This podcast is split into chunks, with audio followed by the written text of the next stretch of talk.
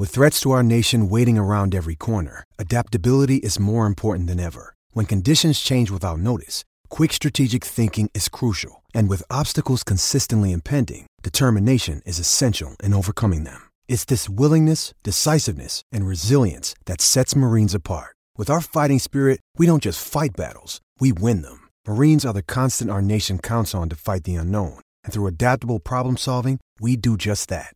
Learn more at marines.com. All right, folks, welcome into the latest Mountain West Wire podcast, take two, because I screwed up, which is natural for me, Jeremy Mauss. Hey, it's like the weekend, right, Matt? Week three was uh, full of mistakes and miscues, right? It, it is a reflection of just how rough the last weekend was for the conference at large. Yeah.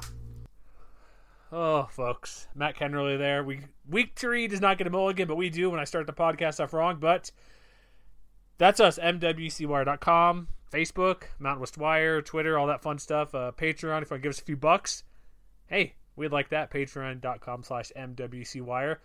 I think people should give us money because we had to endure watching so many games this weekend. I think that's only fair. to make it through the games, right? So a, sympathy dollar is what you're saying.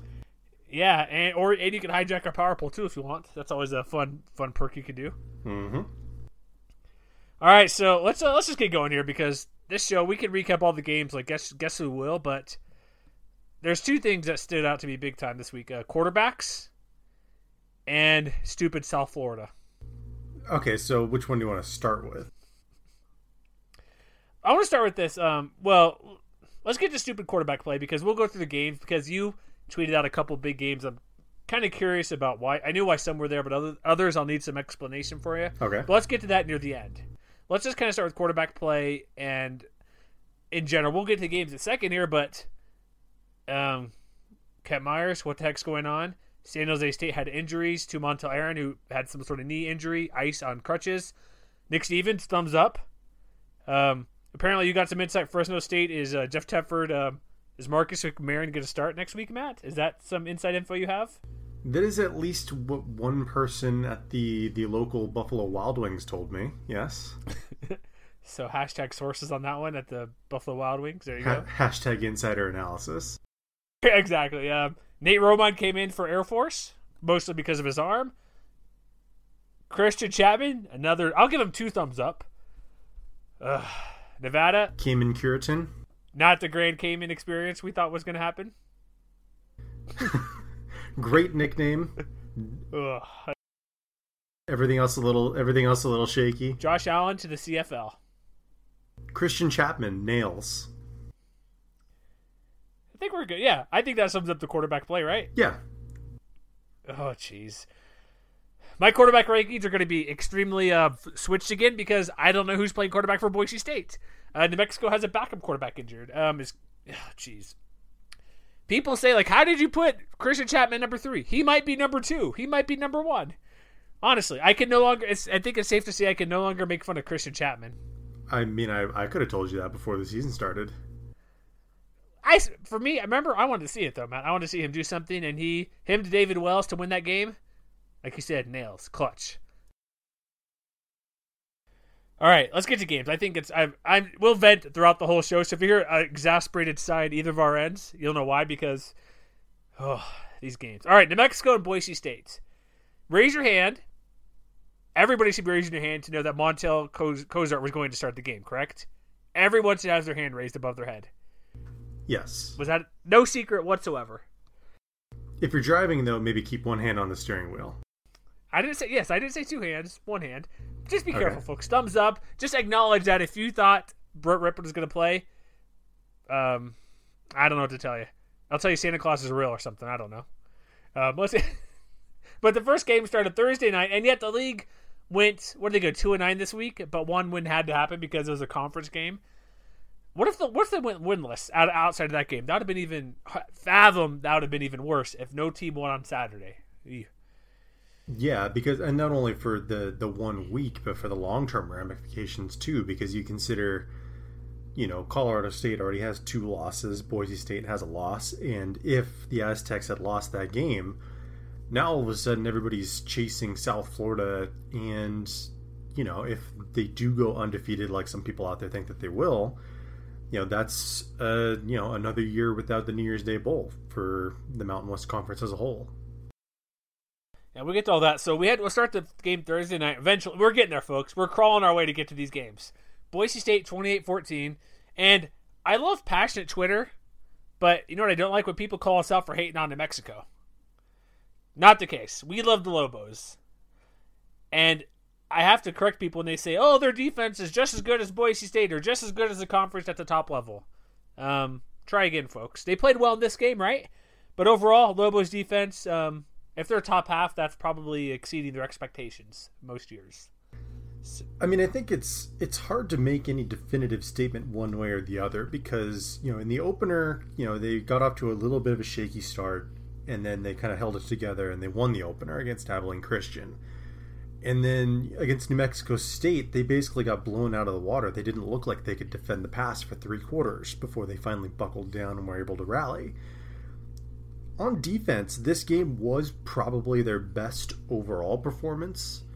Mm-hmm. You know, they did hold Boise to only 264 yards of total offense. They held them to a shade over five yards per play. By those measures, it's pretty good. As a team, they had seven tackles for loss. They brought down Cozart you know, for one sack. So it wasn't too bad. They did a lot to hold the Broncos in check. But to say that, you know, do we know exactly how good they are? I think over three games, it's really difficult to say. Yeah, that was my point. I'm like, Boise's proved it, and New Mexico hasn't. And yeah, you give up. I know New Mexico State's probably going to go to a bowl game, going to be a decent team in the Sun Belt. But it's like, come on, it's like, give me more than that. Because if you look what Boise did, like, if you want to kind of compare the game, like they held New Mexico to just under four yards per carry. Yeah, and that was the first time they'd done that in about two years. Yeah, and then and that's with also New Mexico having Lamar Jordan and switching to uh, Coltin Gerhart, who led the team in rushing, and so they held him in check. Both defenses played well because remember last year Boise scored what fifty nine thousand points against this team, ripping through for like four hundred and fifty yards or something. It was just ridiculous. And a couple of things noticing watching this game. Like we'll get to the targeting and all that stuff in a little bit. People say dirty hit. I, one thing, well, well, I'll pause. We'll get that in a minute. I don't want to jump around. But Cozart was more efficient, did well, but he he severely lacks the uh, downfield threat Brett has. He only had 137 yards. Yeah, 15 of 19 underneath stuff outside of the one Cedric Wilson long pass. He had nothing downfield, and that's a problem for not I guess not a problem, but that's the difference between Rypien and Cozart in this game. Cozart also led the team in rushing, which is another concern. There's no running game for Boise because their offensive line isn't very good at the moment. So there's a lot of things that didn't go well for Boise State. Not to say that it wasn't New Mexico doing good things, but what we normally see, it's usually Boise's offense throwing for 280 and rushing for another 200 yards on the ground by by a couple of guys. So Cozart redeemed himself a bit from that Washington State fourth quarter, but I'd still say whenever Rypien's healthy, he should be the guy full time. But they did they made enough plays in this game. Like they didn't run the ball very well either, outside of Cozart because Wopen three and a half yards per carry. Mattison, what what's what's up with him going six of ten? This offense has a lot of work to do. Yeah, definitely. And I mean, I think that some of that is a credit to the New Mexico defense. You know, like you mentioned with Cozart, he didn't have any of the glaring mistakes, and I think you could probably say the same thing about Boise as a whole they didn't have the glaring mistakes that you know brought about that fourth quarter comeback in Washington State. You know, he was 15 of 19, 137 yards, two touchdowns. That's pretty good. But like when you when you dive a little further into the numbers, what you can start to give New Mexico's defense a little bit credit of credit for is you know Boise was only what I'm trying now. I'm trying to find the number. I think they were like three of thirteen or four of eleven on third downs, and a lot of that had to do with the fact that the average third down was near, just about third and nine throughout this game. And you know, Cozart was okay. You know, he was three of five on those third down situations, but it was just one of those things where they were almost playing keep away. I think with the Lobos, who you know with Jordan's absence, especially later in the game, they weren't at full strength. And then also the Boise State defense really clamping down on this running game, which, you know, through three weeks hasn't looked as explosive as they were a year ago. So, yeah, Cozart was fine. And that's all yeah, I got to say about that. Yeah, that's what I mean. He was fine. Like, when you see Rypien, like, if Rypien were to go 15 to 19, he'd have passed for like 300 yards, I'm saying. But a couple things too, like look deeper. They were four of eleven on third down. I got that up here. Um, they also had eight penalties for seventy three yards, which is terrible miscues and mistakes on them. But then you look at New Mexico, they weren't very good offensively. Third of th- three of thirteen on third downs. They had to go for four times on fourth down, made it twice. While they had zero penalties, they coughed the ball up twice, mm-hmm. which never helps. And let's just get to the play everybody's pissed about because of the uh, targeting call that knocked out Lamar Jordan. Because Tuivalu didn't tra- travel. Tui didn't travel to this game, and there's that same guy on Twitter saying, "Oh, they knew they were going to go after. They targeted Jordan because they knew they'd be down to a third string quarterback. Just stop it.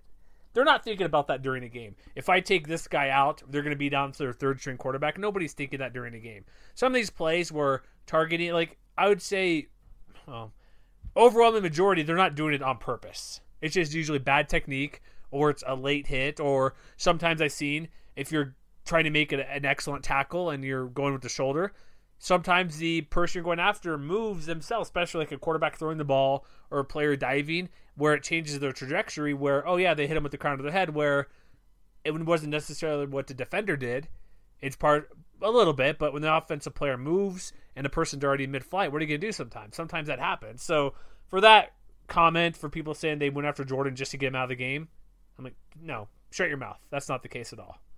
I mean, the thing about targeting in particular is that, and this is not to excuse the the hit that Hatada put on Jordan because it it wasn't a good look for him personally. Yeah. But I mean, generally speaking, when you're looking at targeting, you're looking at like split decisions, right? And so, you know, what what I always wonder, and what I remember wondering in this particular instance is like, it would not have looked so bad if it had looked like he was just trying to wrap up. And instead it just, it just yeah. looked like he was leading with his helmet leading with his shoulder. And you know when you're looking at a 300 pound dude putting a licking on a guy like jordan it's just the optics aren't going to look good.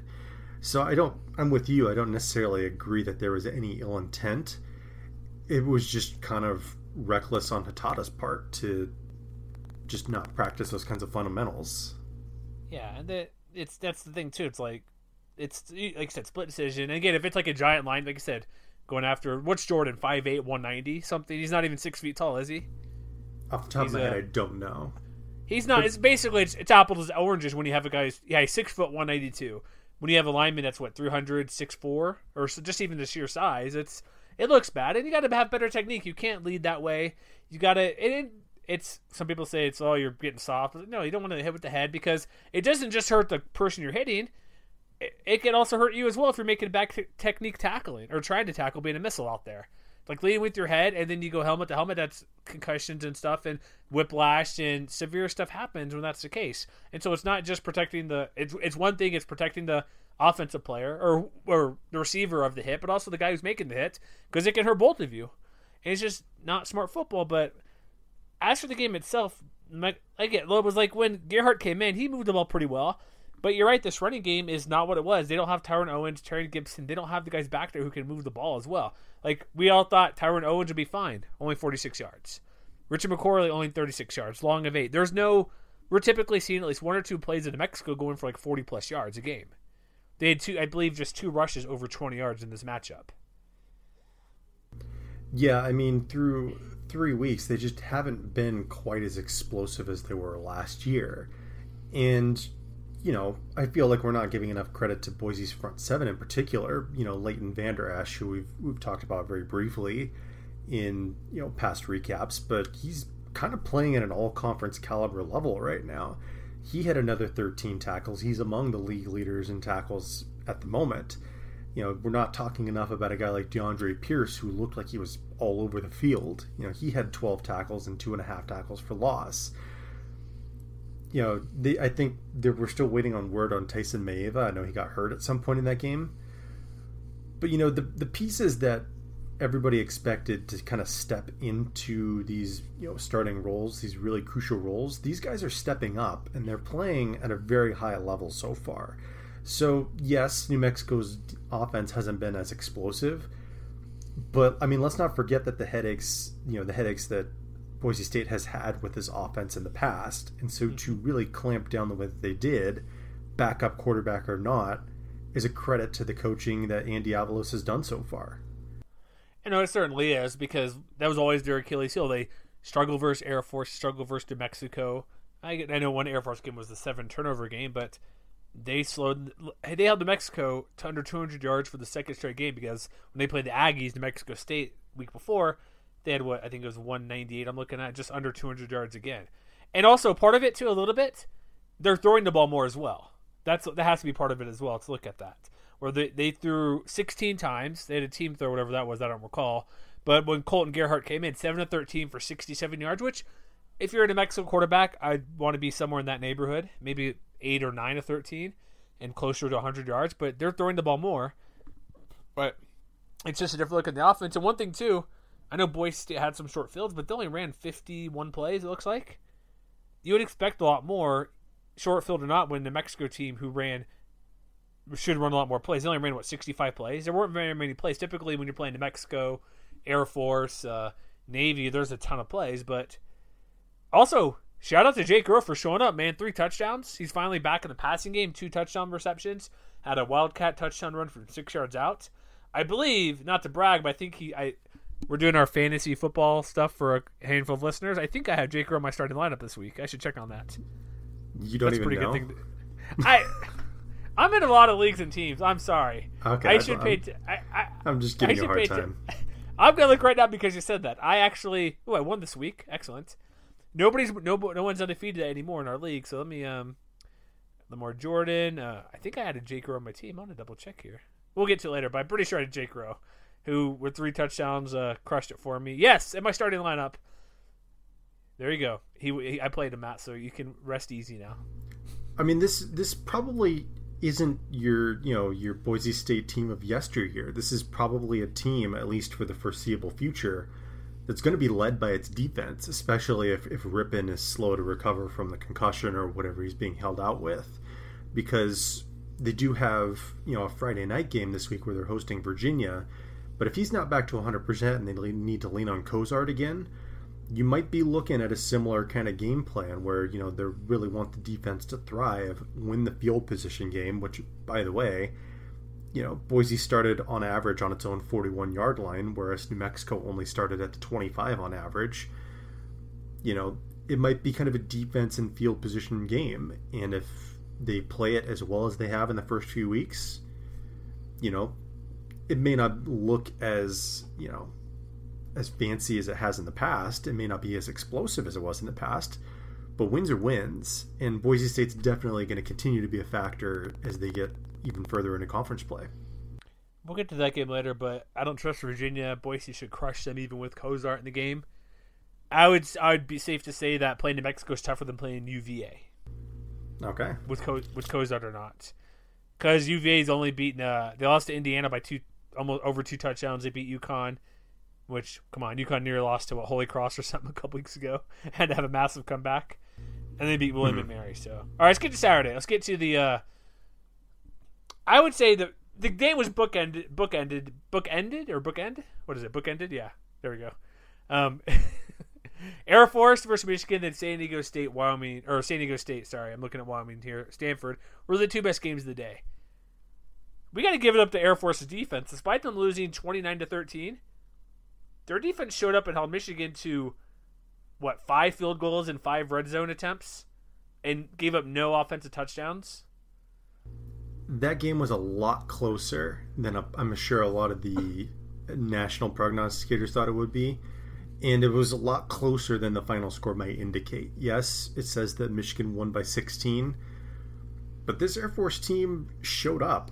You know, we, had questions about how the defense was going to respond to, uh, you know, a Michigan team that had promise but hadn't necessarily, you know, shown it on the field as of yet and they came away and they held their own. Like they only gave up about 350 yards of total offense, which is pretty good. You know, they ended up with what eight tackles for loss, a couple of sacks, and everything like that for a team that was bringing in 11 or not 11, 10 new starters.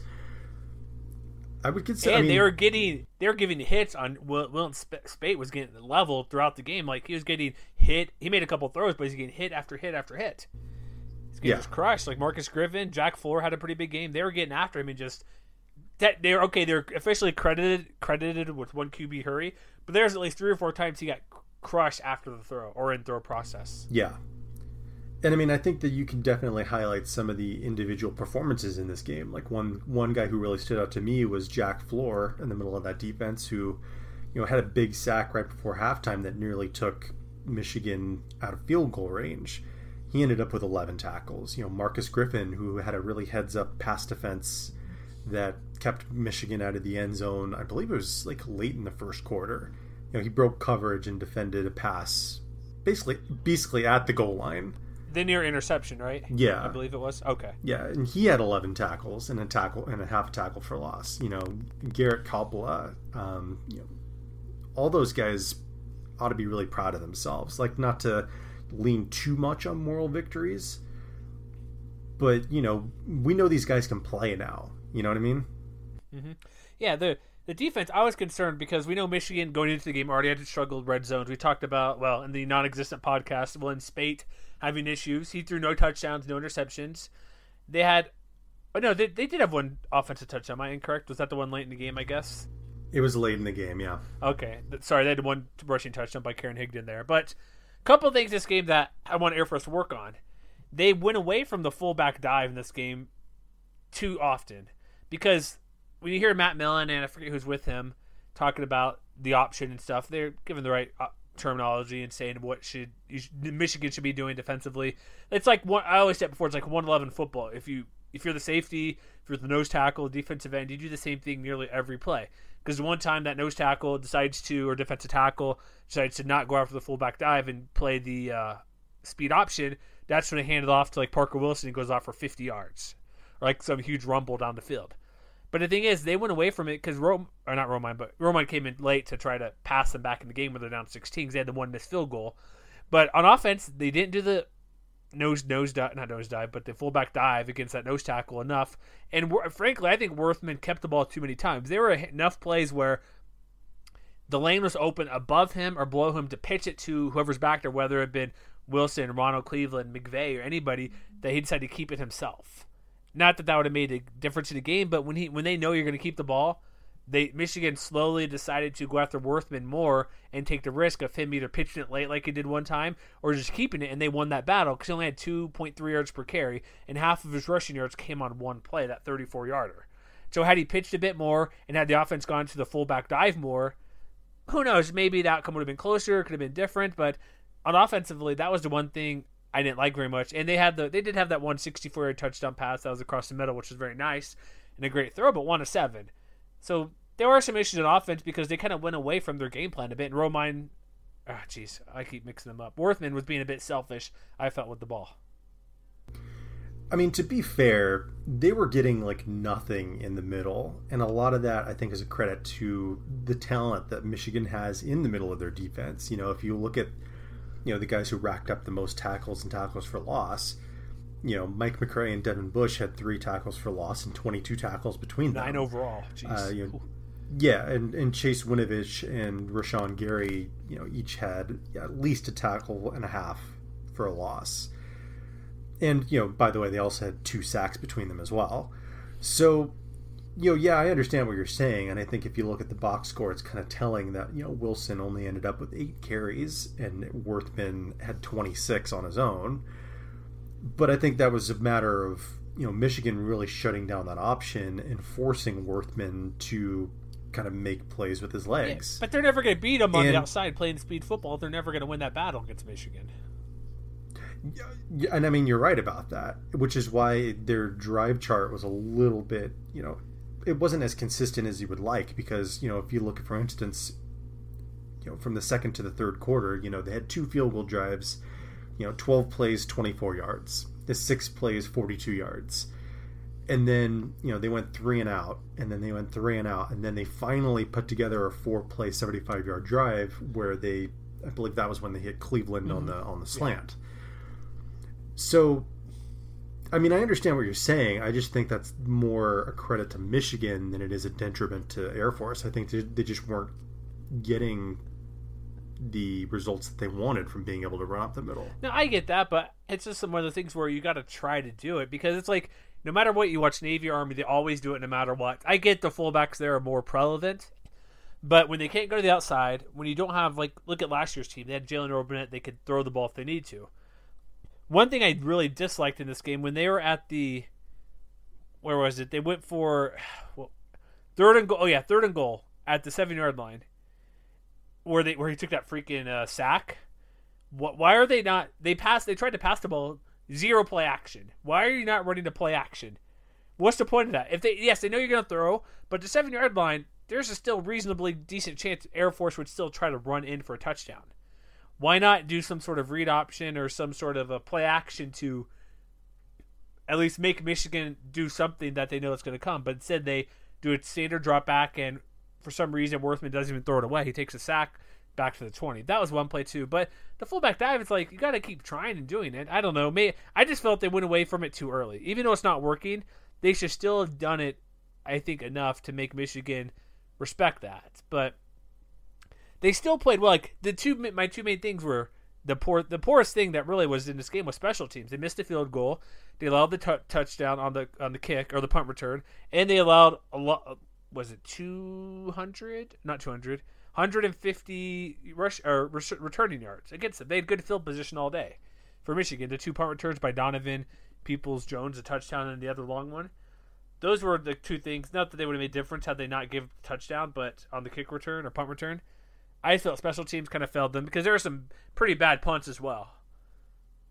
Yeah, and I was going to point that out too. You know, especially you know Charlie Scott did not have his greatest game, and I mean if you look at the drive chart, they they had I believe three drives in the middle of the game where they started on Air Force's side of the field, and then that was also when Peoples Jones had that punt return for a touchdown. But I think it's also a credit to Air Force's defense that, you know, aside from the punt return, all three of those drives ended in a field goal rather than a touchdown. Yeah, that's my main thing. Like their defense was way better than anybody thought. Maybe Michigan's offense is terrible, and maybe Michigan shouldn't be a top ten team. But regardless, they stopped like holding any team to five field goals in the red. Like, did they have? Was it actually five red zone appearances for Michigan, or was it just five field goals? No, it was five field goals. No, I mean, but were they in the red zone every time? I think. Uh, I think so. I'm checking real quick. They had twice. Yeah, his, 10, his long once... was his long was 49. So I think the rest of them, four or five, were in the red zone. Still impressive. Yeah. Yeah. To yeah, it looks like that's correct. Yeah. As I was just scrolling through really quick at 18. So yeah, that's it's impressive when any team. I don't care if you're playing Michigan, Ohio State, if you're playing Hawaii or New Mexico or Appalachian State, doesn't matter. If you can hold a team to four red zone attempts and four field goals only, you're doing something right. And maybe Air Force, like, where would you, as we wrap this up, would you still stick them behind Boise and CSU, or would you maybe, where would you kind of put them in that ranking in the Mountain Division? I mean, I think I probably would. I was a little more bullish on the Falcons coming into the year than you were, if I'm not mistaken. And you know, now that we know a little bit more about how their defense can play, you know, they might be the one team that kind of throws a wrench into however the race unfolds. You know, they get San Diego State at home next Saturday. So they oh get a boy. chance to kind of they get a chance to kind of do that right away. And if Boise's offense struggles, I can see them beating Boise State again. We'll have to see.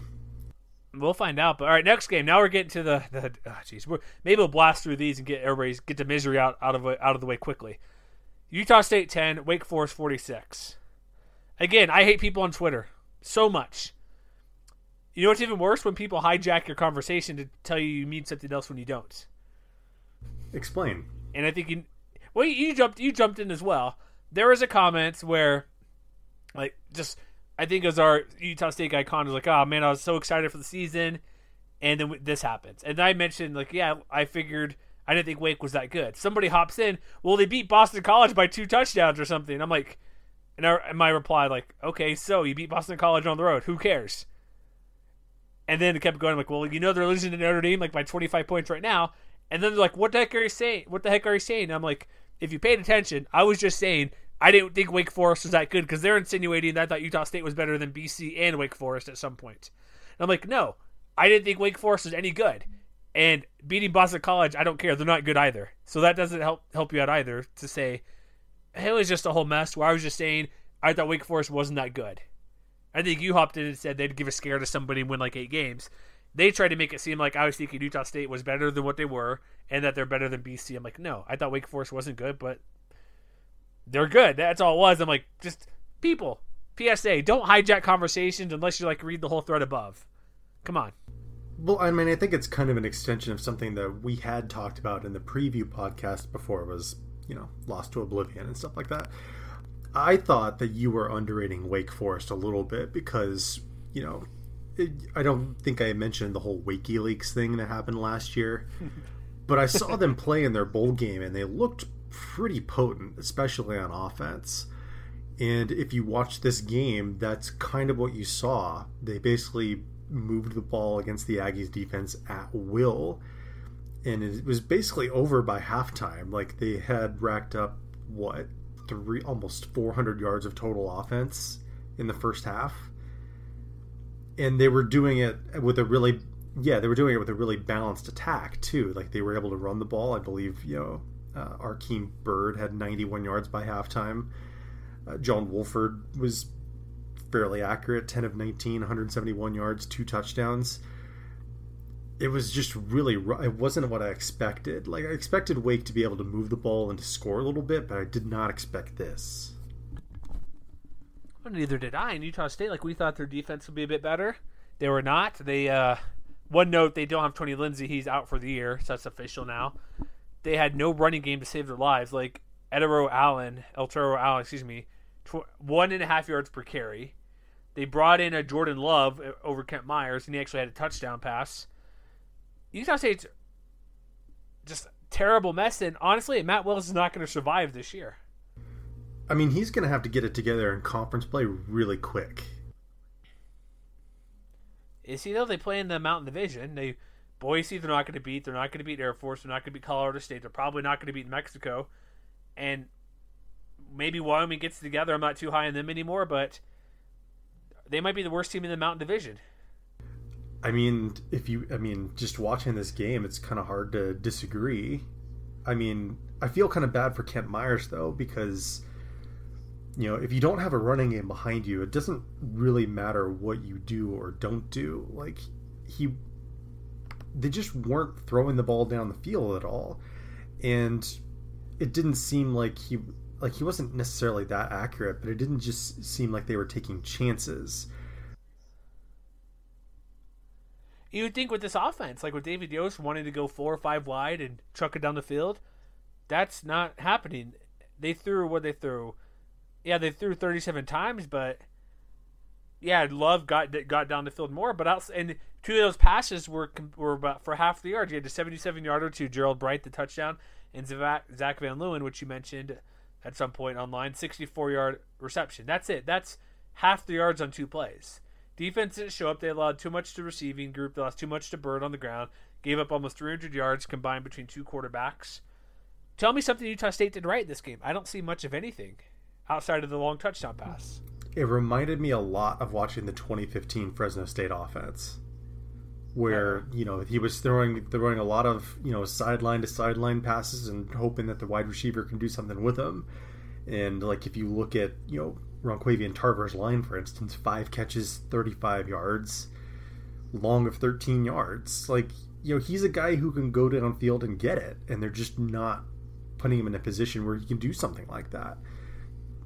that I mean, I don't know if that's more of, you know, the offense is asking him to do something different or not, but something is just not working. I don't know that it's all on Myers you know, this is like the third straight week where the running game just basically has been non existent for the most part. Well, it's like last year. Like, here's the thing: coming into the season, I didn't realize they lost 100 starts on the offensive line, and last year's offensive mm-hmm. line wasn't good either. And so, looking at who they have, uh, sorry, autoplay videos, very just enough to get me in the background. It's not very loud, but they put the volume midway. But if you look at last year, like Myers was better than he was last year than this year after a few games. Like last year, he was still completing not great, nearly 60% of his passes. And when you look at him when he's throwing last year, he wasn't throwing as much, but he still had 10 touchdowns. He was doing okay, but eight picks is way too many, clearly, anyways, when you only have 10 touchdowns, and three of them were against Fresno. He was running the ball a bit more because he had almost 500 yards last year, and this year he's running for what? They're not even allowing him to run the ball. He has 100 yards, and 85 was against Idaho State. So maybe let him run a bit more, but I know it's a new offensive scheme and everything, but nothing like I, I honestly I don't know who they who they beat on the schedule the rest of the way. Would they beat like sorry, San Jose State or Fresno State, but would they beat them? They play at UNLV. I don't think they could beat UNLV if this defense plays that bad. They're not going to beat Hawaii. Their schedule, they got San Jose State next week. Maybe that's something. I don't know. But next week will tell us a lot about both those teams. But I see nothing. Nothing's positive for me to see what's going on in this team. Like, give me a positive. I don't know. It's not Kent Myers. It's a little bit him, but it's also no running game, no offensive line. Defense is just the worst it's been in years. Like the last time they've given up 46 points, I'd have to do some research, but it's been a long time since that's been the case. Yeah, I mean, I think the the I was just gonna say, I think the next couple of weeks are going to be a real crucible for this team. You know, they go to San Jose State and they're at home against BYU both of those teams have looked eminently beatable in the first few weeks of the season. That BYU Utah State game is going to be the worst game of the year. At by it's ter- BYU's terrible. Utah State's terrible. So I mean, if Ugh. if they lose both of those games, you know, when is? Do you happen to know when Utah State's bye week is? Is it not until November or something? Um, it is. Yeah, it's um after New Mexico, so they play 11-4, then have the week off and then play 11-18 against Hawaii at home. I mean, my guess is that if they don't turn it around the next couple weeks, that's when Matt Wells is like really playing for his job or coaching for his job. Okay, prediction. Utah State's going. Um, crap. I was gonna ask you something you don't have, so I'm not even gonna say it because I'm gonna ask you what my win total was for Utah State. I think I put five. Honestly, they're gonna win maybe two games max. Like they might beat San Jose State, and that's about it. Like even though BYU struggled, they actually have a decent defense. Uh, they're not like CSU, no way. Wyoming, I don't think so. At UNLV, UNLV could score. Utah State's proven not to. Boise at UNM, I'm not confident. Road game. Hawaii and at Air Force. Matt Wells might be okay. Here's the thing: if if they lose to San Jose State, do you think he'll be fired? I mean, I think it's probably gonna. T- I think it's probably gonna take more than one conference loss for Wells to lose his job. But like, I mean, if they go into November with like two wins, he's probably gone. Okay, here's what I'm going to say. Because remember Norm Chow, didn't he get beat pretty bad by Air Force and then he got fired at home? Yes. I don't think they'd fire him on the road, but if they lose to San Jose State and then lose bad to BYU, I honestly could see him being out after that BYU game. Yeah, I mean, it's kind of hard to argue otherwise. If they're sitting at especially if they obviously they have to lose San Jose State, but if they're sitting at one and five, or that'd be one and four, there's no he's I. Sorry, everybody likes Utah State, and I know people want more coverage from us on them, but it's like, come on, if they're not going to be, if they lose to San Jose State and BYU, he's gone. I'm calling it right now. He's going to be out. Then I guess we'll have to see. We'll see. Let's move on. Uh, CSU Alabama. So Nick Saban um, sort of said Colorado State's kind of good. That's what I kind of took from that a little bit. He had to put the starters back in late in the game when it got a little bit close, a little bit pesky for his uh, Crimson Tide. I mean, they were only down 17-10 late in the first half. They were. They was 17 to 10. Then um, Alabama happened to score a quick touchdown at the end of the half, which could have made things really interesting had they not scored. Because it was a. Let me trying to pull up the chart here. They had the uh, Alabama missed a field goal. Rams got a field goal. They scored a touchdown, but with 90 seconds left in the first half, Alabama went five plays, 76 yards. Had it been 17 to 10 at the half, not saying, but stuff could have happened. Oh yeah. And it doesn't help when they throw back-to-back interception for touchdowns essentially in second in the third quarter. That's where the game got out of hand. Like 24-10, okay, that you're down by that much. That uh, that stinks. But when Nick Stevens has an interception, Alabama does a massive 14 drive play and then they have a short field, two plays, a touchdown. That was pretty much it, 38-18. Rams came back, but they, this game was closer than what, kind of closer. I guess if you want to say that, but Rams moved the ball well, and so they gave Alabama enough of a challenge, like I said, to put the starters back in when they scored two late touchdowns and went for the onside kick to try to make something happen.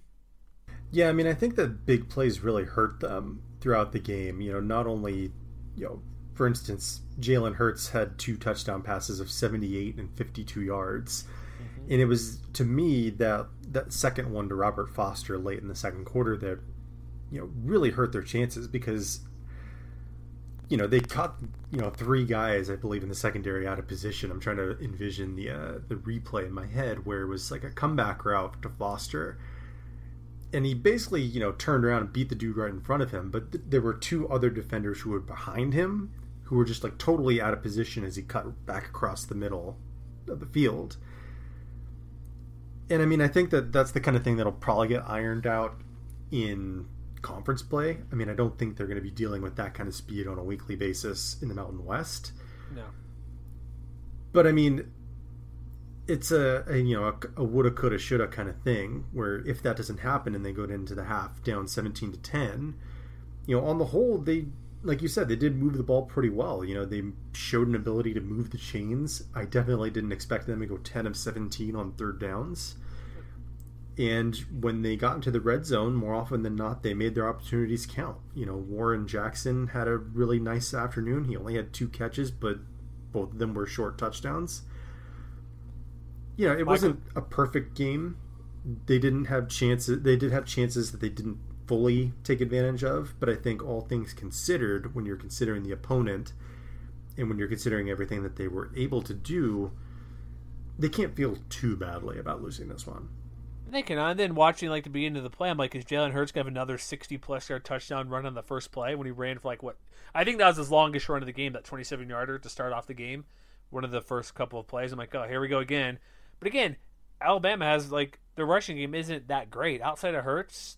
Bo Scarborough did pretty good, 66 yards. Damien Harris 53, but that offensive line for Alabama just spread it open and for Hurts to run for 100 plus yards, just over 100. But Rushing Rams did okay. It's it's hard to run against this team, and it's you're playing the number one team in the country for a reason, and they put up 23 points against them, and they ran the ball okay. Like Michael Gallup had there's a, who's the guy they wanted to match up with um, defensively? Do you recall who that was? They had the was it Minkah Fitzpatrick? They, there's something Pro Football Focus yeah. wanted to watch this matchup. I can't I don't recall who it was. Was it? Yeah, it was it was it was Fitzpatrick. Yeah. So people don't see that matchup. I don't have what they went up against each other. They may have at PFF, but five for eighty-one. It's pretty good. They they had four guys average over fifteen yards per catch.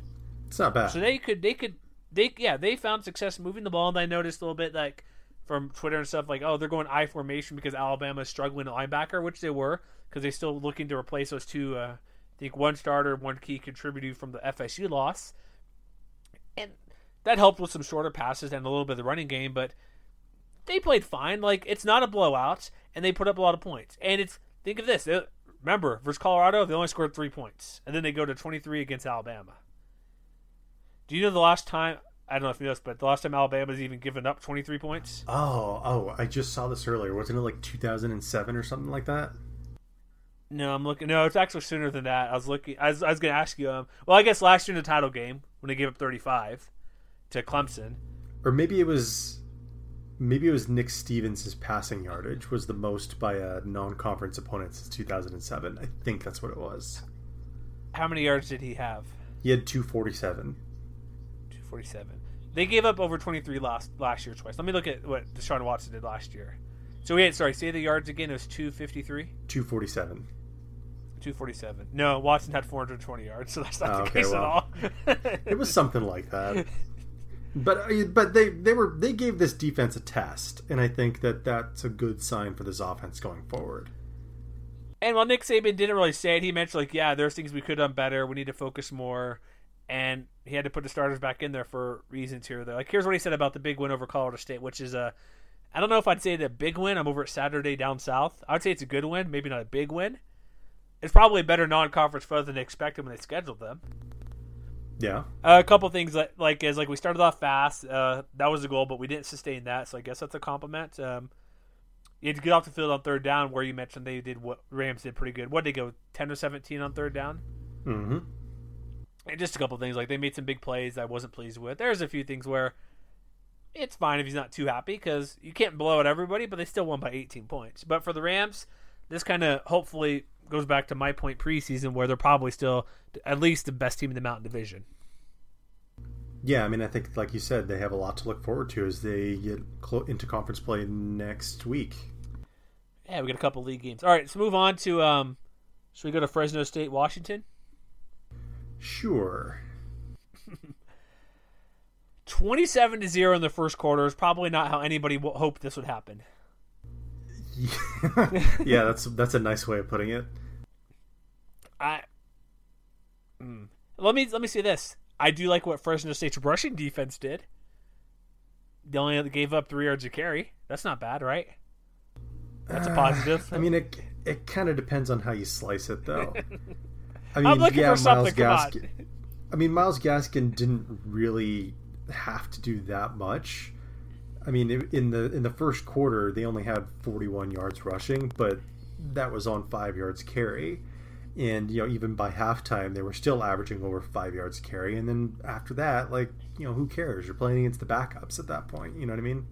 Yeah, 41-7 at halftime. Come on, what are you gonna Yeah. do? Yeah, so I Yeah. mean, it depends on it depends on what you choose to look at. To me, I wasn't necessarily impressed because you know, yeah, Myles Gaskin only had eight carries, but he had two touchdowns, and he made it look pretty easy on both you know in both instances. So let me, and he did average seven yards per carry, and a lot of sack yardage in there too took away about at least ten or twelve of that. They they did have ten TFL, so that's there's some a few positives, but let's go to the quarterback position because we alluded to it earlier. Who's going to start next week? Is are the boosters really going to get their way and say it's Marcus McMaryion? Well, um, if you believe what you hear at your local wing shop, probably. I mean, I guess I wouldn't be surprised. I don't know. I mean, I don't know if the rationale makes total sense. Because, and for those of you who didn't see it on Twitter, essentially, um, I was speaking to someone at my local Buffalo Wild Wings who insinuated that he was connected with some boosters, and they had told him that Marcus McMaryion, who played most of the second half of this game, went 10 for 16, 96 yards, no touchdowns, no turnovers, or anything like that. That he's going to get the start in two weeks against Nevada. And that part of it had to do with giving him more time to learn the offense. And that part of it had to do with Chason Virgil, who played the first half, some of the second half, 11 of 20, 98 yards, one touchdown, one interception. Just like giving him the chance as kind of the incumbent, but also to protect McMaryion from injury in games against Alabama and Washington, which I don't know that I would buy that rationale.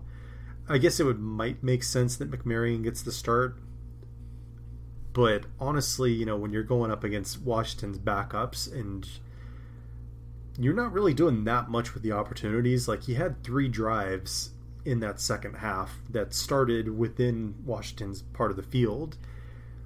You know, and that was off of turnovers that the defense created.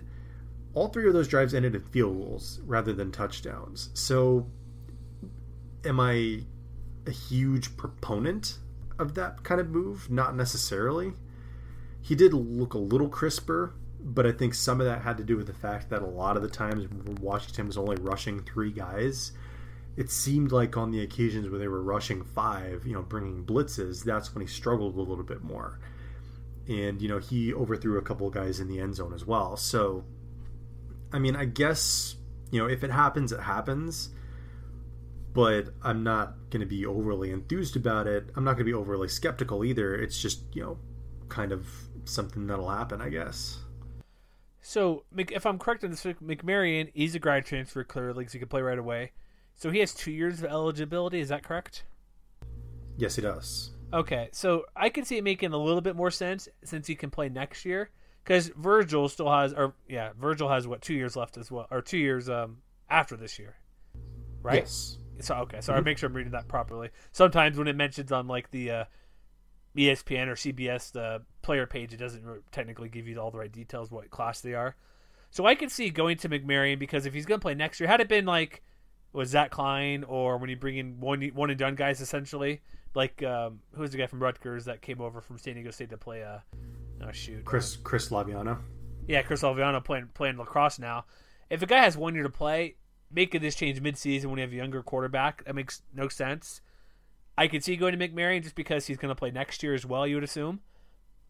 But they're also remember they're playing Nevada next week too, so whoever starts probably gonna do pretty good. Yeah, and I mean another thing that the whole situation kind of ignores is that regardless of whoever's under center, if they can't run the ball, it's not going to matter all that much. Nope. And you know, if you kind of look at what they did as a whole on the ground, you know, yeah, they averaged 3.8 yards per carry, but again, if you go back to when it actually mattered, you know, they only had eight carries in the first quarter because they basically had to abandon the run because they were down 27 points by the end of the first quarter. And they were only getting like three yards a carry. You know, Ronnie Rivers again got the start and again averaged under three yards a carry. He just wasn't getting it done. You know, Josh Hokit only had three carries. You know, got most, if not all, of his production in garbage time. So I mean, the overall numbers are just skewed a little bit because of the situation that some of these guys were put into. It's just that this offense, yeah, they can they can pass block a little. Like you know, they didn't give up any sacks, I don't believe, but or they rather they give up they give up they give up one sack. But you know, they have to be able to run the ball, and if they still can't do that, then it's going to make it difficult on either McMaryion or Virgil, whoever's under center going forward it's hard to tell with Fresno State is. They got to run the ball better. I think next week we'll know who what this team really is capable of because play Washington, play Alabama, and then they played Incarnate Word. So it's really hard for any of us to gauge like how good are they. I think we thought I know when they beat Incarnate Word what 66-0. Yeah, it shows the offense could do something, but again you're playing a low level FCS team. And so it's still yeah, they move the ball well, but when you play in Washington when they're putting their backups and when it's 41-0 at the half, Washington's not playing. They're they're rotating more second and third string players, and maybe their first team gets in a little bit here and there to start the third quarter. You got to have some success in second half, and like I said, they settled for field goals. And I just want to see them play a team that's more in their level to see see how good Tedford is, because there's people on Twitter still enamored with Tedford. Oh, get them to a bowl game, they'll do this. I'm like, no, they're still years away, despite even the one recruiting class that was pretty good in the few months he's on the job. But again, you're not playing those true freshmen this year. You're going to play them maybe next year, the year after. This is at least two years away from being even a bowl team, I'd say. And I mean, the other thing worth pointing out is that this was really the first time that the secondary got exposed by a really good quarterback who can throw down the field. You know, obviously, Jake, they're not going to face anybody who's as good as Jake Browning for the rest of the year, but it is worth noting that he only had three incompletions. You know, he was 19 of 22 and he had four touchdowns, and he basically made throwing the ball against the secondary look really easy. And it's just kind of a reminder that, yeah, they have three new guys that they're starting in the secondary this year. And they all got exposed at one point or another in this game. Like Johnny Johnson got turned around on coverage, Juju Hughes got turned around on coverage, you know, Jaron Bryant missed a couple of tackles. And, you know, obviously the, there's a lot of quarterback situations in the conference that now seem to be up in the air more than we expected him to be. Oh yeah. But it is but it is something to keep an eye on. You know, if these guys can't rebound, that could be another source of struggle for this team. All right, let's move on to the next game because we don't need to discuss too much yeah. more because it's a uh... okay. The Grand Cayman experience. Uh, where I wish I had that uh, sound to play the what the horn sound or something. But Nevada loses to Idaho State. 30 to 28. People are pissed. They burned the red shirts of uh, Kaymen Cureton, crouton, not crouton, curtain, curtain. Might as well call him a crouton. He went 19 to 33. Come on. Um, I don't know if it's all his fault, but this defense for Nevada is terrible. Here's the thing. Here, here's here's what to put it into perspective. Idaho State a couple weeks ago they played Utah, or last week they played Utah State. Mm-hmm. Kent Myers had what four total touchdowns, 350 plus total yards. I don't remember the final score, but it was a, a massive blowout for Utah State. It was 51 and, to 13. Okay, I knew it was something like that. I knew it was a lot of points. 51 to 13. Nevada loses 30 to 28 because well, Tanner Gueller throws for about 270 yards. They have this guy Michael Dean, whoever he is, had a touchdown and 100 plus yards passing. You know what doesn't help when he when he fumbled the ball seven times and give it up twice. Cureton, Cureton had four fumbles as quarterback. He looked long. I watched some enough of this game. I watched a little bit, not a ton, probably because I'm like they're down 23 to seven at the half. But what did David Cornwell do to not even see any playing time in this game? And he still has, like I mentioned with Marcus McMaryion, two years of eligibility left. Why burn the red shirt against Idaho State? Why not put in Cornwell to see what he could do in a I get the point because you're playing Idaho State. This should be an, an ease-in game for a true freshman to play pretty well. But why isn't Corn? What did Cornwell do? He was named a starter in the fall camp, not starter for the opener, and then gets bypassed heading into the uh, last week's game where he, where Curtin on Curtin sorry was the second team QB. What is up with Cornwell? Why is he not seeing the light of day at all? And he burned a red shirt fresh a true freshman's red shirt on a game they lose and where he looks lost at times. I mean, it's kind of hard to say. Um, I mean, what really stood out to me, especially when they were digging themselves that hole in the first half, is you know, I, I, believe I mentioned it on Twitter, is they basically swapped out quarterbacks and didn't gain any efficiency. And at least in the first half, lost the explosiveness that Ty Gangi was giving them against Northwestern and Toledo. So, you know, I think it's a credit to Cureton that he rebounded in the second half. He did end up finishing above 50%, which is more than Ganji could say in his two starts, and he did end up with 205 yards and three touchdowns. You know, they, they did find a little bit of the explosiveness in that second half. You know, McLean Mannix and Wyatt Dempsey each had a touchdown. They each had, you know, Mannix had another big catch, a 54 yarder. So they did find a little bit of that late, but it was just kind of too little too late. And so, I mean, it's just not a good look. But I think even beyond the result, maybe it's not such a maybe it wasn't such a bad move in retrospect. I don't know. I mean, I think you could make the case that it wasn't necessarily that bad, other than actually losing the game. I I get the point, but you have Cornwell. Why not at least give him one game before you burn the, the red shirt? I don't know, unless maybe they're trying to save Cornwell with the For red what? shirt. I don't know. Well, they're not going to. He's not going to want a red shirt. He's not going to red shirt want to be there in three years. Like this is the first time they played a true freshman quarterback since 1998. And he, like I say, he did play well, but it his running ability is not what Gangi is because he tried to run what 16 times for like five yards. I want to say. Like I said, and I mentioned he had four fumbles, one was lost, and I don't get it. Just it just doesn't make sense that they would make the move. I get, I do get the move. I understand. Like this is, if you're gonna make a move, this game is ideal to make the game, make the switch. But you're playing a team that's not just a bad team. That's a bad team in the in the FCS level too. Like Idaho State hasn't been very good for a while, and they were just outplayed by a team like down double digits early on and couldn't do anything. I mean, I think, like you said, one of the things that really stuck out is that the defense just didn't step up. You know, they gave up more yards per play to Idaho State than they had the week before against Toledo. Jeez. And yeah, I mean, yes, they ended up you know with a lot of tackles for loss, but you know with as many dropbacks as as they had, you know they had 38 dropbacks and they only managed two sacks. Mm-hmm. So you know this defense could just be the kind of defense that needs a lot of work and I don't know what else to tell you really beyond that. You want to know an interesting fact?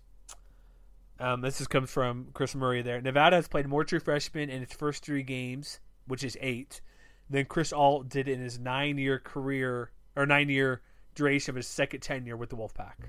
That is really interesting. Nine years. I say maybe that's just indicative of him trying to see what he has, you know, because Cureton you know, he came in with the 2017 recruiting class. He is Norvell's guy, and you know, well, so is Corn, but but but so is Cornwell. Yeah, but I mean, they wanted him Just as saying. a. I mean, they wanted Cureton as a recruit, and you know, they put they put McLean Mannix into the starting lineup. He's been really good so far.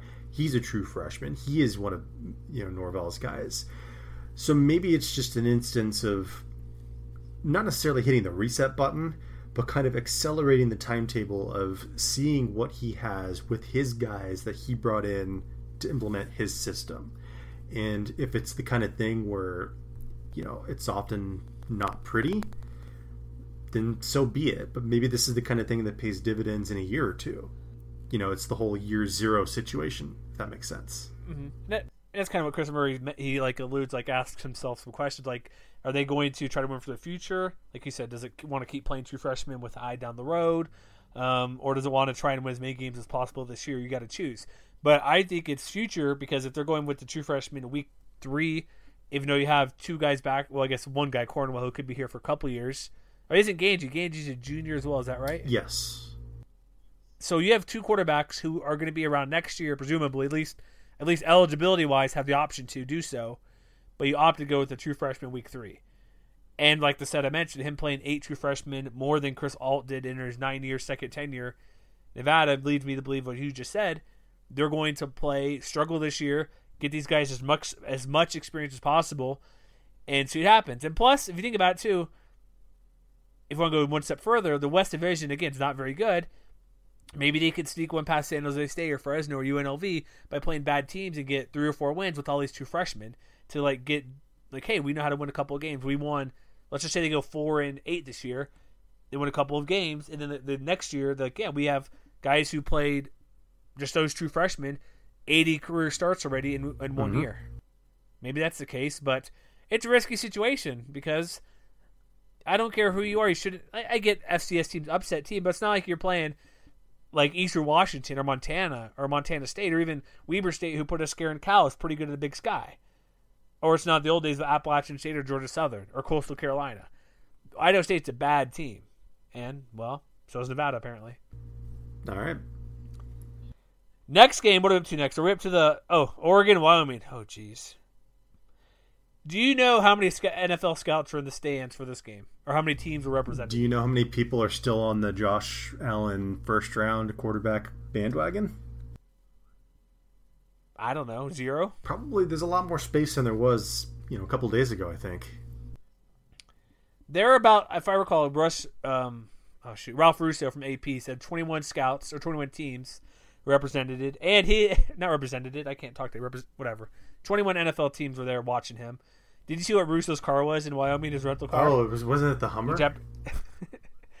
it was some sort of I don't know if it was a Hummer, some sort of Jeep with the uh, the spare tire having the Wyoming logo on the back of it. Mm-hmm. Something like that. I don't know if it was a Hummer, but a Jeep. But I, I am I'm, I'm trying to ask some NFL draft guys I know. Like I I sent some DMs and text to guys I know. Maybe I'll ask. I know an agent. Maybe I'll talk to him down the road that I know reasonably well.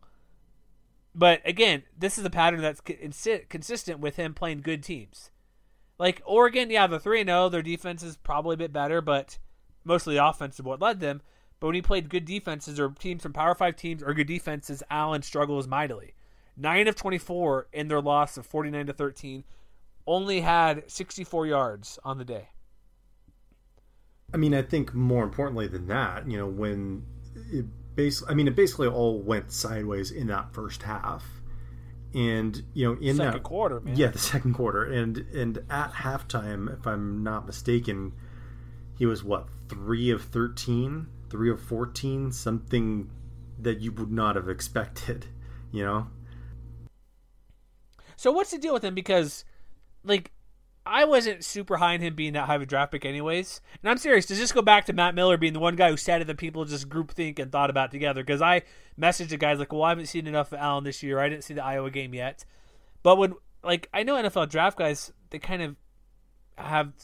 Would it be fair to say they sort of have the same opinion after a while? This is one guy from Bleacher Report who Matt Miller knows his stuff, I believe, pretty well. He says he's a first round pick. Then you see at the end of the draft, Adam Schefter, ESPN, saying NFL personnel NFL personnel guy saying he'll be the number one overall pick next year. Would have been the number one pick this year had he come out. Am I, I? I don't think I'm blind. It's even even last year saying this is ridiculous. This is crazy. It's good exposure for him. But we we talked about he can't even complete sixty percent of his passes when he's playing New Mexico, um, playing Utah State is not very good. Playing Air Force defense, playing New Mexico, whoever I already said Lobos, playing his. He had to score sixty nine. They lost to UNLV last year had to score 66 points and still couldn't win. Is he? Are people just liking his size and he can throw the ball far? Is this like Daunte Culpepper or something? But he's obviously not Daunte Culpepper. Is he Jamarcus Russell who can chuck it down the field?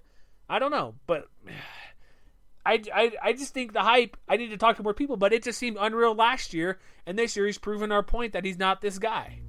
So I know I've brought up this comp before, and we'll talk about the rest of the team in a moment.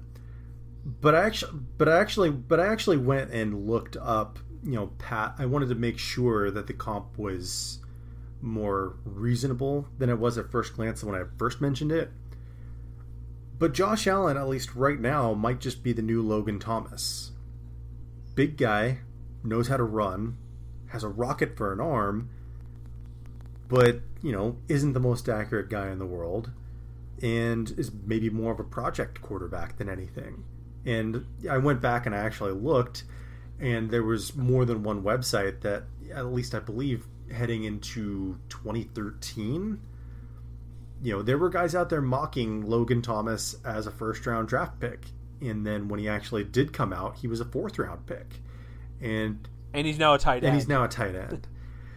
so I mean, when I see Allen kind of running around and, and trying to make plays, you know, it almost always like especially this year, and I noticed it last week against Gardner Webb too, and you saw it a lot against this Oregon defense it just seems like really haphazard. I don't know that I have a really precise way of explaining it because you know, in this instance, I don't know that you can necessarily put a lot of the failure on a lack of a running game because on the whole, you know, yes, only averaging, you know, 3.6 yards a carry on the game, it is their best performance of the year on the ground, but is probably still but it's still below average all things considered. But if you go and actually look at what they did in halftime or in the first half, you know, it was 15 carries as a team for 81 yards. You know, Milo Hall had over five yards a carry. You know, so did Trey Woods in his couple of carries. Josh Allen, when he was running the football, when he wasn't, you know, fumbling, when when it didn't look like he was about to fumble every other carry, he had over five yards carry. But you know he was only one but he was only one of eight on third down. Like he just wasn't moving the chains. He wasn't making throws when he needed to. Am i like not to take credit for this but i called it way last way in off season like wyoming might not win six games this year. They might sneak into a bowl game. My latest projections have them i think the what i put the arizona bowl or something but let me ask you this is oregon that good of a team because here's I'm, I'm leaning toward no, even though they're ranked in the newest latest top 25 at 24 in each poll, they were up 42 over Nebraska, nearly lost 42-35. Nebraska almost lost to Arkansas State and but did lose to Northern Illinois.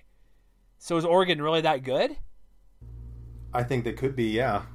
I mean, based off of based off of what I saw last week and this week, you know, you're looking at a team that, you know, they have a legit running back who, by the way, ran all over this Cowboys defense. Royce Freeman had, you know, 162 yards and three touchdowns.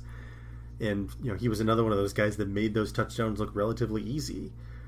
And they have a pretty good quarterback who was better than you think he was last year. You know, he was, you know, Justin Herbert was 18 of 29, 215 yards, one touchdown you know, pretty good, yeah. You know, did have one interception, but you know, on the whole, was very solid. And you know, most of last year's problems really revolved around the defense. And you know, at least for one afternoon, you know, they sacked Josh Allen a couple times. They, you know, forced a fumble out of him, and they had a thirty or uh, they had an interception so maybe the defense is kind of back into form and you know maybe they're not as good as washington but they sh- are still good enough to be a factor in the pac 12 north. Yeah. Yeah i think their offense is better because looking like they scored 77 against fcs team 42 versus nebraska. Offense is legit. Defense it's it's getting there like you said I just don't know what to expect from Wyoming. Like I, I, I, I, I hop on the guys in Hawaii radio all the time. I did, I think, a week and a half ago, and I keep harping like, "How's Wyoming? How is this?" I'm like, "Well, you lose Nate Chase Roullier, Brian Hill, you lose uh, Tanner Gentry, your top four receivers, or top whatever three or four pass catchers. You're gonna struggle, but this is beyond just struggling with new guys on your team. I get you're playing Oregon, and most people didn't think Oregon would be that good this quickly with Willie Taggart there as his first time, first year head coach, but it's just disappointing. Like I get the hype was there. Like there's people outside the conference I talk with. Like, yeah, is Wyoming going to win because Josh Allen? I'm like, no, they might finish fourth in the conference. Would you word you probably have you done your rankings this week in our weekly uh, power poll yet? Have you Not filled yet, those out? No. Where would you put Wyoming then? Where would you put them, the Cowboys? I mean, they'd almost have to be in the bottom half somewhere. I mean, I think where the struggles against Iowa and the struggles against Gardner Webb could be, you know, placed elsewhere in a lot of ways.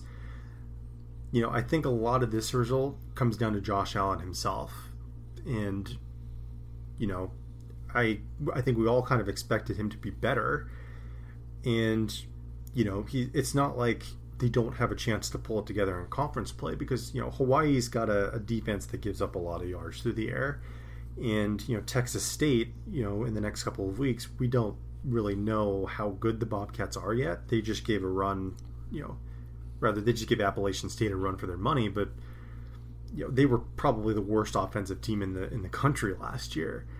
So they have time to turn it around, but a lot of it is going to hinge on Josh Allen just being better than he has been in the first few weeks. All right, really quick. We have five responses to our power poll, and I'm already ticked that there have been. It's not unanimous so far for San Diego State, and it really makes me mad at the moment. Whatever, but right now I put Wyoming ninth at my poll. No, no, excuse me, seventh. Sorry, that's I'm number two, seventh. So right now, out of the five people that voted, we have two sevenths, and eighth, and a ninth for Wyoming. And just a reminder, if you contribute to our Patreon, you can also vote for Wyoming wherever you want you can hijack it, I guess, but sure, go for it. that it's I should have made a separate sheet for those people, but it's not a big deal. But you can definitely do it. It's, it's all for fun. It's not too serious. We tell people that those those can happen, but we only have a handful of people who are actually participating. Like we have a lot of people who can vote in the poll, but not everybody does it. But we appreciate that. But yeah, Wyoming bottom third essentially almost, or bottom yeah bottom third. So all right, let's get to um really quick um, Utah San Jose State. I watched a bit of this game because apparently my nine year old wants to watch football now, so I'm like, sure, I'll watch Utah football. So Utah San Jose State. Um, I didn't see how this happened, but Montel Aaron may have had a torn ACL, severe knee injury. That's not good. I didn't see what happened. It was on because I we turned on the game late because I thought I had it paused to record, but it did not. So I started about second quarter or some bit, but it ended up being 54-16. He's on the crutches. He had yeah, the crutches whatever. On crutches, knee wrapped up, knee in ice, his right knee, and so he only went 2 of 5, had to get pulled from the game because of I wish I saw the injury and I wish somebody else other people covered San Jose State, but not many people do. Mercury News or otherwise to see exactly what happened. But yeah, Josh, here's what was interesting. We talked about Sam Allen maybe being number two quarterback. They went to Josh Love back to back in the game, and he actually did reasonably well. He had a touchdown pass, went 13-25 for a 183. And San Jose State nearly made, they made this game interesting at halftime. They uh, kicked a field goal. They got an interception off of Tyler Huntley. Then they went down the field and had a touchdown pass. I think it was a 47 yarder to Bailey Gaither or Gaither to make it at the half. Yeah, 30 to 13, which is within striking distance. But in the second half, they did nothing until a late field goal in the fourth quarter. Utah's offense is just too good. Huntley had four touchdown passes. Here's what I'll give credit for, man. Did you see the rushing attack for Utah? Not overly impressive against his uh, Spartans' rush defense. Yeah, I mean, yes and no. you know, the same four yards you carry for them. Come on, that's not. Yeah, bad. I mean, you know, and again, you know, if you kind of dive into the numbers, you can kind of see they were, you know, when the game was still relatively competitive yeah, San Jose State did have a nice performance. Like in that first half, it was you know 3.7 yards per carry. The problem was that was that you know Huntley had a really good game through the air. You know he by halftime he had over 200 yards and he was completing I believe about like two thirds of his passes or something like that. So I think for you know whatever you know positives you could take out of the run defense, you know the you know, secondary probably gave up more plays than they wanted to. I'm trying to look at how many chunk plays you know Utah had, and yeah, they had 18. They had eight plays of more than 15 yards, which is probably more than you expected to see. You know, not only from Utah's offense, but to have San Jose State's defense allow. And on offense, you know, losing Aaron hurts, but again, you know, the running game just kind of disappeared. And some of it, I think, is skewed by the fact that they allowed five sacks. But, you know, yeah. Zamore Zigler just didn't get it done. He only had, you know, 2.8 yards per carry. and you know Tyler Nevens and Dijon Packer were a little bit better, but you know they were forced to throw a lot, and they were put into situations where they had to throw to keep the chains moving. And in this particular game, you know, not only were they one of 13 on third downs, but you know, the average third down was kind of like it was in a couple of the other games we've already talked about. Their average third down distance was nearly nine yards, and they didn't. Too that's too much, man. Too yeah, much. and they didn't complete a single third. They didn't convert a single third and long. And by the time they actually did move the chains in a situation where they needed to, the game was already well out of hand. So, yeah, there are some positives, but I think that there's a lot more to be disappointed with in this result. Yeah, they threw the ball reasonably well. Because even if you look at the negative yards by the three quarterbacks, that's minus uh, 51 yards. Take that away, that's 80. It's still only 81 yards rushing on, what, 25 attempts, I believe it Yeah. is. 13, uh, 24 attempts. That's still not very good. And they had, and again, they had to throw the ball because they're down double digits going into the second half. And Utah's really good. They Utah got a little bit lucky because they brought in trouble the trouble Darren Carrington from Oregon. He had three touchdown receptions, but you would think you, uh, San Jose State secondary would do something good, but they didn't really do much of anything outside of the one interception by Trevion Vieira that led to a touchdown at the end of the half. But I'm I'm kind of surprised that the difference in this game was such bit was so large because Utah's offense hasn't been that great over the past couple years due to the rotating coordinators, but maybe they found their guy from EW to come in and take it away. But Spartans gotta have a better running game, and we'll see. Uh, we'll look up what's going up with uh, Aaron. I looked after the game last night, kind of a little bit this morning, but we'll see where he's at because Josh Love hasn't been terrible, but Aaron Aaron has been the guy to get him in the end zone more often than not. Our ready for the final game? Is actually good. After all day, we get some positive news. And it was a really good game. We're talking San Diego State, Stanford. Power goes. Should we start with the power outage? Yeah, why not? Their power outage was late in the game. And here, uh, one more thing, really quick. This wasn't a game where Aztecs did anything like fluky to get the game or unique circumstances, like oh, a muff punt for a get the ball to one yard line, you score next play, a pick six, or some sort of unique play to get a victory. This is just a strength on strength, run the ball, pass the ball football game where Aztecs just beat the Cardinal. Yeah, I mean, if, if you kind of look at the breakdown of the game, it, they didn't do anything other than what they usually do, which is just run the ball and play good defense. What is kind of unusual is that, you know, you might have thought that the game would go off the rails based off of, you know, this normally stout run defense giving up nearly seven yards a carry in the first half. Um, you know, and they ended up giving. I'm trying to look at what they had. They gave up nearly eight yards a carry throughout the entirety of the game. A lot of that damage came after halftime. I think where the credit comes is how they really shut down Keller Chryst. You know, they held him under 50%. You know, they he only had 56 yards and they picked him off two times, including that, you know, game sealing interception from Cameron Kelly. You know, this is like is this the best we've seen this defense play? I mean, I know that that's a lot to, to ask you to think about because they've had a lot of really good performances.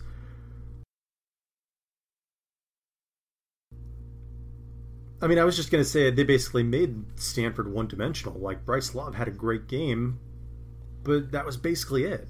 He had one play though too. Like even he had that one 53 yard touchdown run that I kind of thought oh, crap or 51 yard touchdown run. He had two touch. Wait, I'm trying to look at here. Did did he have two runs over 50 yards?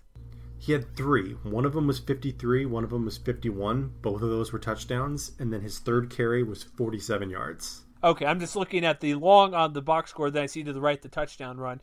So if you think about it, yes, I get it. Those three runs happened, but that was the overwhelming majority of his carries. Oh, Outside Oh, yeah. of those, I'm just saying outside of three. I know it's huge, and you can't discount that, but that's almost 150 yards on three carries. Outside of that, what 10 of 30?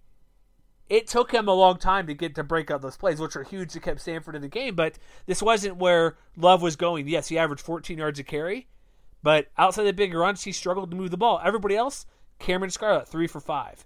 Connor Wedington, one of nine. Trevor Speights, Speights one for two. Yes, Love had the yards, he had the big game, but it wasn't him just going eight yards at a time. It was him struggling, struggling, then finally breaking through.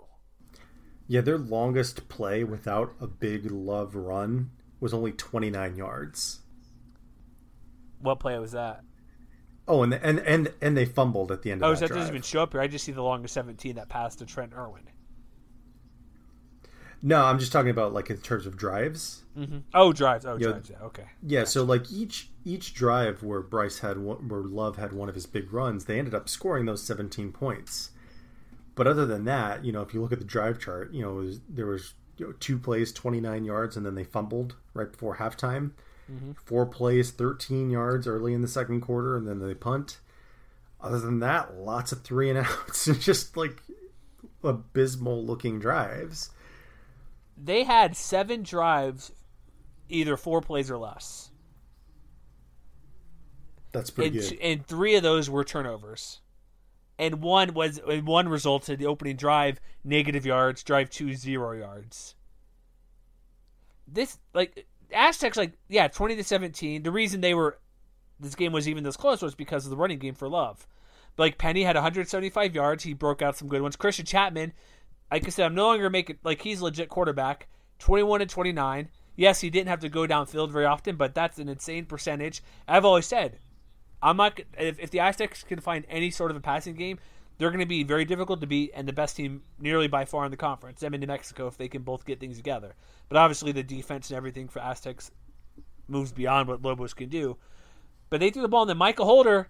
Hey, if if we had our preview podcast out there, I said Michael Holder would have a good game. Look what he did: seven for eighty-five, lined up against his twin brother, twelve yards of play. Boom. Too bad nobody heard it, so they're never going to believe me. and then Nick Bawden, did you hear all the praise that he was getting in this game playing fullback? I did not. They were mentioning his name left or left and right the entire game. Apparently, by some, maybe it's PFF or somebody, like the number one fullback in the country for draft wise. Yeah, I mean that sounds about right. I mean, we saw what he did leading lead blocking for Donnel Pumphrey last year, and now he's leading for the league. No, not the leagues. Isn't he the nation's leading rusher right now? Uh, well, I'll look in a second, but he also caught the ball two times for 10 yards. Uh, to answer my own question, he Yep. is, and it's He not is. even close. Coincidentally, Bryce Love is second, but Bright, hold on, real quick. Bryce Love on the air. When you go by sort of by yards per game, just because that kind of gives you an idea. Yeah, he's number two in yards per game. He's also him. He has 43 carries, averages 12 yards per carry. It's not bad. As looking down the list, I'm like, who else is close? I'm like, oh, here's uh, Ty Johnson. He only has 15 yard or 17 attempts and 15 yards per carry, but only 17. 43 yards, and you're averaging 12 yards a touch. Holy crap! Yeah, so I mean, it, it doesn't surprise me then that Bawden is getting a lot of accolades. Like people are paying attention to this team now, and rightfully so. Are they really paying attention to this team because they're only ranked 24th in the polls and 22nd in the polls? Well, I mean, there is a little more of a disparity between them and South Florida in the coaches poll, but Ugh, you know, don't get me started with South Florida. we'll talk about that in a moment. But in the AP top 25, they are right behind the Bulls. So if they keep winning, it's going to be a really interesting race to New Year's Day. So really quick, I I, mentioned the power outage. That happened, I believe. I wanted to look the exact time. Was that when Stanford had the ball and trailing? Is that correct? I believe so. Yes. Because I remember it was like a. I had this game. I was behind. I didn't have the game set up because I'd paused and whatever stuff happened. So I didn't get finishing until like 1 a.m. Mountain Time. So I nearly caught up. But yeah, power went out. I'm like, what the heck's going on? And it looks like, um, yeah, Stanford had the ball, and then they ended up. What would that last drive end up ended up being? Just uh, nothing, I believe. Or no, is it? ah, Jeez, I sound so clear doing this. Um, there's three minutes left in the game. 3:58. Power outage. 17 to 13. Is that right? Is that the right score? I'm sorry. I'm looking at the. Uh... Yeah, it's uh, 17 to 13. So this is before Aztec. No, Aztecs had the ball. Aztecs had the ball. Here we go. Then they had to touch on. Sorry, I was trying to. I. You know what's really good, Matt? If you take notes before we do this, sometimes on specific things like this, that's helpful, right? Yes, note taking is good.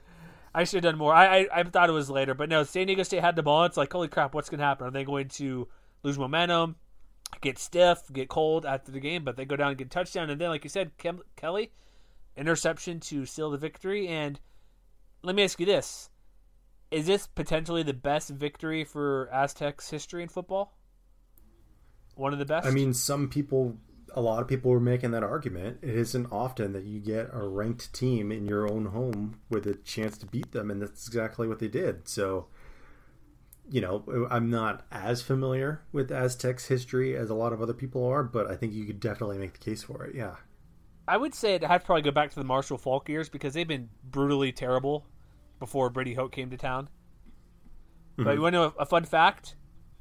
Qualcomm had Qualcomm had forty three thousand forty fans at this game. You know how many the Chargers had at um, Carson City today in their NFL game? Less. Try almost half. Twenty five. Yeah, that sounds about right. I know that, that right. I know that stadium StubHub holds only thirty k, but still. Just say it. Is this what is it? One city, one team, or something? Is that what they're going with? That is what. Yeah, that's the slogan. All right, so they get to victory. I would say it's one of their best ever. Let's um, they're gonna sustain this because here's the thing. Like preseason, I talked to the guy Colin Sherwin over at uh, the Daily Stampede during that P6 hilarity hilarity during uh, media day up in uh, Providence again. He mentioned he thinks South Florida will have the edge because they're ranked higher because preseason polls matter. However, I know there's going to be some similarities, but the college football playoff poll is separate. It's different. They shouldn't be taking into account these rankings now for the I don't maybe for the most part, maybe a little bit just to oh, I see Washington's number six. Let me look at them closely, more closely than I would say Minnesota or Stan- or Arkansas. If you get my point, they're going to look closer at these teams. Why is it so? It's going to be strength of schedule. South Florida already is missing one game because was it the UConn game that got canceled? I one of the think I think so. Yeah. Yeah, UConn game got canceled. They they put a whooping on Illinois, but Illinois is not very good.